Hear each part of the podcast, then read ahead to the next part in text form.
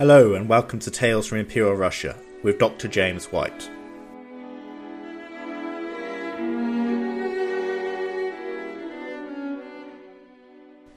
Episode 3 Murder in Venice The Tale of Maria Tarnovskaya. Five shots rang out from a pistol. Count Pavel Komarovsky staggered backwards across the floor of his luxurious Venetian villa, pain and shock assaulting his senses. There was no mystery as to his assailant's identity. Holding the smoking gun before him was his young acquaintance, the occasional poet Nikolai Naumov. My friend, why do you want to kill me? The Count cried plaintively as he sank to the floor. Naumov made himself crystal clear. You must not marry Maria. Then he calmly left the dying man, embarking on a gondola to make his way to the train station. Komarovsky, however, was not yet finished. He lingered in agony for a few days more, telegramming his beloved fiancée Maria to join him one last time. The request, however, was ignored.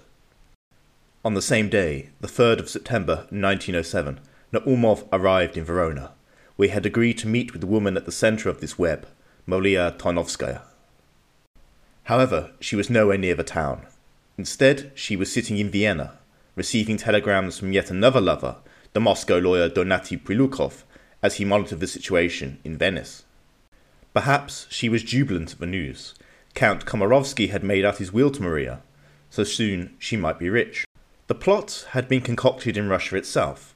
Maria had visited Naumov's home and tearfully told him that Count Komarovsky was forcing her into marriage. She begged Naumov to save her by killing the Count. Throughout this pleading, she and Prilukov maintained contact through coded telegrams, with the Count being dubbed Adele and Naumov Bertha.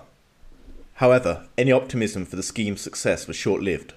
Naumov, still expectantly awaiting Maria in Verona, was quickly arrested, and he filled in any of the details that the murdered Count had neglected. The conspiring couple were extradited and imprisoned. In February 1910, the scene was thus set for a most scandalous trial, one attracting all the eyes of Europe. Besides journalists from several Russian papers, there were correspondents from the British Daily Mail, the German Berliner Tageblatt, and the French Matin. Room was made in the courthouse for members of former President Theodore Roosevelt's entourage. A crew wielding a brand new invention, a movie camera, was there to capture the front of the courthouse, along with photographers to snap headshots of the accused as they sat caged in the dock. Venice's watery backdrop contributed to the cinematic quality of the proceedings, as the defendants were delivered to the court not in wagons, but in jailhouse gondolas, their windows covered in bars. As her gondola leisurely careened its way to court each morning, Venetians yelled insults at Maria from canal banks and bridges.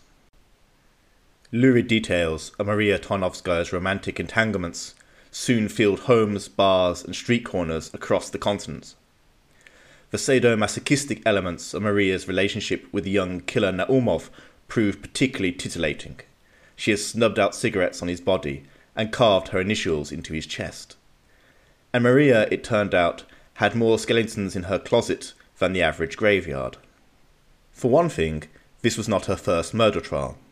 Some seven years earlier, on the 6th of December 1903, her husband Vasily Tarnovsky had loaded a bullet at point blank range into the head of one of her squeezes after a drink fueled debauch at the Kiev Grand Hotel. That trial, held in 1905, trawled over a married life fraught with wife beating, shadowy sex, and violence. Only three years prior, for instance, Tarnovsky had fought a bloody duel in southern France with another of his wife's lovers. Indeed, the list of men with whom Maria had enjoyed carnal relations seemed endless. Her life, it appeared, was naught but one dalliance after the next, as she cruised to luxury hotspots in Europe, Russia, and even Algeria. The press, in its reaction, divided along broadly national lines. The British, French, German, and Italian papers had little difficulty interpreting the murder. The Russian nobility were infamous for their debauchery, spoilt brats whose wealth was either used frivolously or to oppress the Russian people, whose back-breaking labour was the source of all their cash. And wasn't such a ruling elite a sign of a very sick society? No wonder the Russians had tried to have a revolution in 1905, only a few years earlier. Thus, the accounts of the Western press neatly dovetailed into pre existing criticism of the Romanov regime's tyranny. Their sympathies, insofar as they had them, fell on Naumov, considered a lovesick puppy, hypnotized by the alluring Maria into an absurdly convoluted murder plot. Matters were trickier for the Russian press, though. Initially, they too sided with Naumov, who could be framed as some poor romantic soul. Maria's cold and disdainful demeanour in the courtroom won her few admirers. Count Komarovsky, the victim, earned contempt for having moved on to Maria almost as soon as his wife had passed away. Prilukov, her co conspirator, was even worse, a remorseless scoundrel who had defrauded clients through his legal practice and ditched his wife and child once Maria had come along. But soon a new narrative started. Nationalist journalists took offence at how the crime was being portrayed as peculiarly Russian in character, while others objected to Italian double standards. Men who kill their wives or mistresses are always acquitted, but the opposite never, complained the Odessa paper Odesskii Listok about Italian justice. The focus of sympathy was thus moving towards Maria.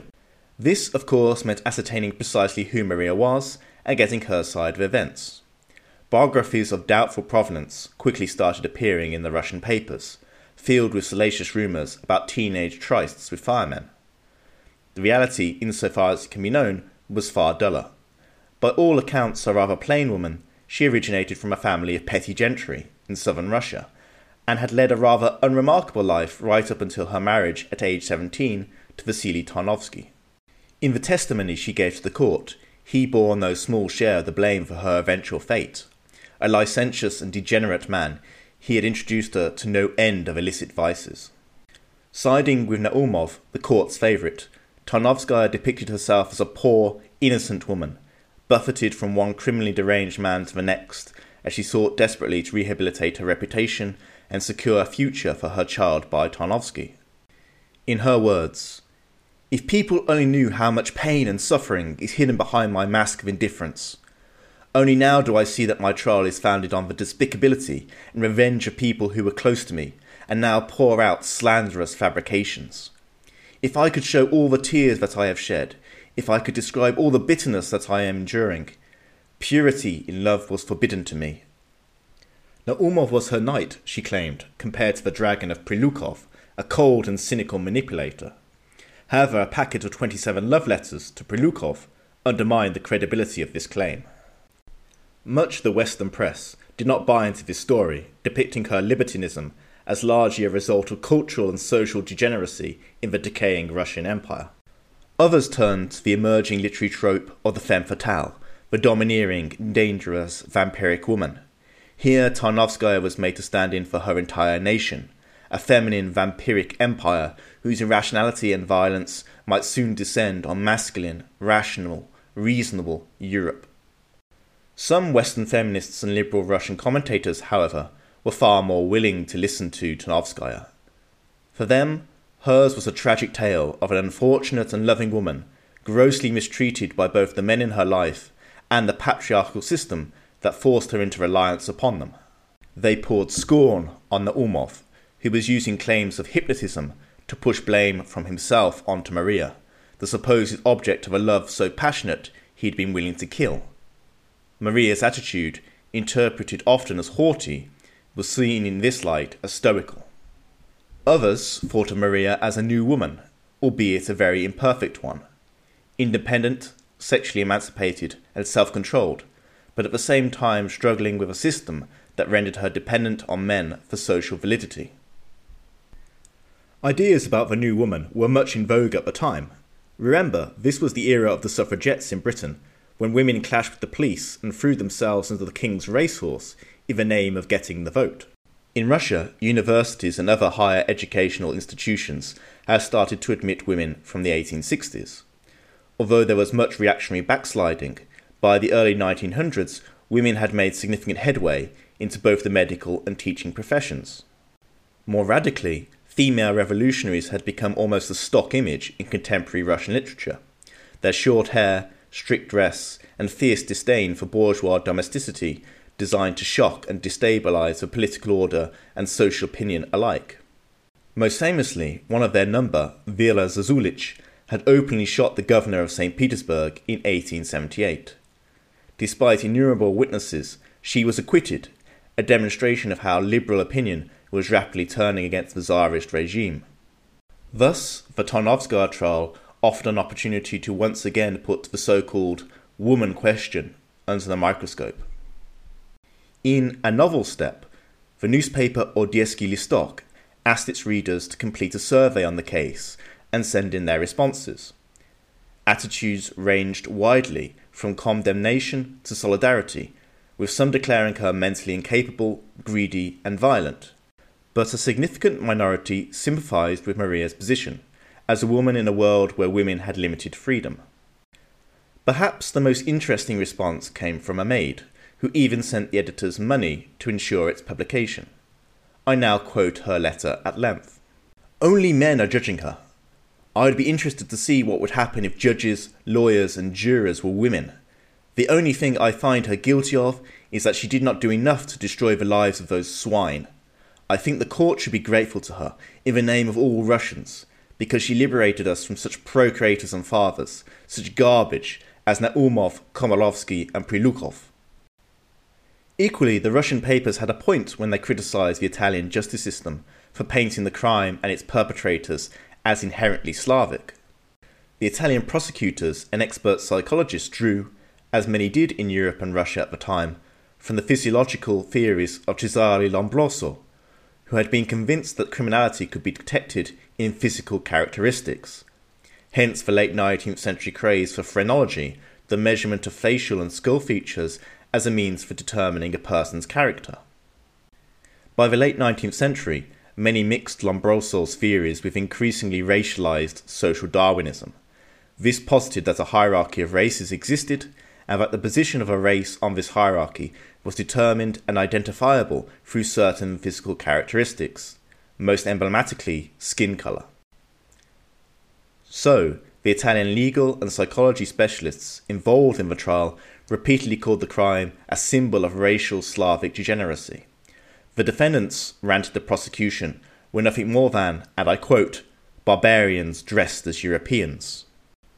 As a backwards Russian, they argued, Naumov was more susceptible to suggestion than supposedly more advanced, non Slavic Europeans. This was also used to explain Naumov's sexual masochism. His Slavic race, in other words, led to a greater propensity for mental immaturity and being dominated by others. For Tarnovskaya's part, the jurist noted that she not only had Russian blood in her veins, her distant ancestor in the 18th century had moved to Russia from Ireland, and the Irish were on the same level as Slavs in this grand racial hierarchy. The guilty verdict, when it finally came, encapsulated the opinions of the Western press and observers. Naumov, the man who had fired five shots into a former friend, was given a sentence of three years and one month. He was immediately released, since he had already served the sentence while awaiting trial. The damned Prilukov, loved by no one, got ten years. As the historian Louise McReynolds, from whose book we take this tale, notes, he was guilty in essence of being so detestable. Tarnovskaya, meanwhile, was dispatched to Trani prison for eight years, although she was released at the outbreak of the First World War. During the trial, she garnered an immense amount of celebrity in Russia and abroad. An Italian writer even penned a semi fictionalized biography, which was rapidly translated into French, Russian, and English.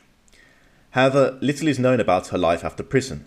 She finally died in Argentina in 1949, perhaps fleeing the Red Army like so many of her emigre compatriots. So, why is Maria's tale worth telling? It is fascinating for many reasons far beyond the rather squalid details.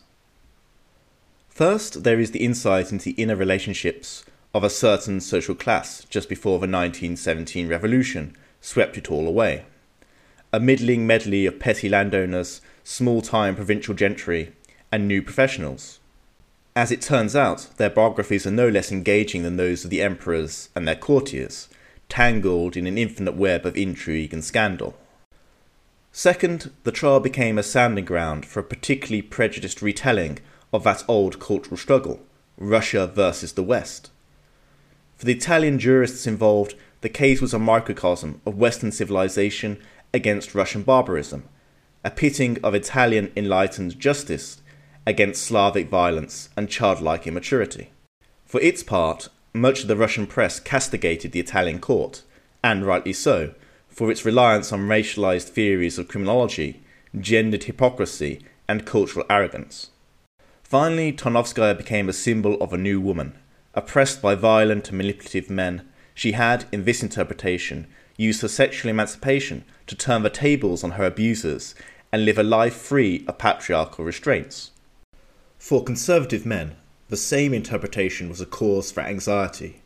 For with the new woman, Tarnovskaya, had emerged the new man, Naumov, weak willed, submissive, masochistic. In short, the Tarnovskaya trial, in a way few other cases did, brought to the surface a whole range of both Russian and European cultural debates. Regrettably, with the light sentence granted to the infantilized Naumov, the trial also confirmed the rising power and acceptability of a racist hierarchy of European peoples, the same ideology that was, but a few decades later, to lead the Nazis and the Italian brown shirts into an anti Semitic genocide and the savage slaughter of Slavic peoples. But this, dear friends, is a tale for another time.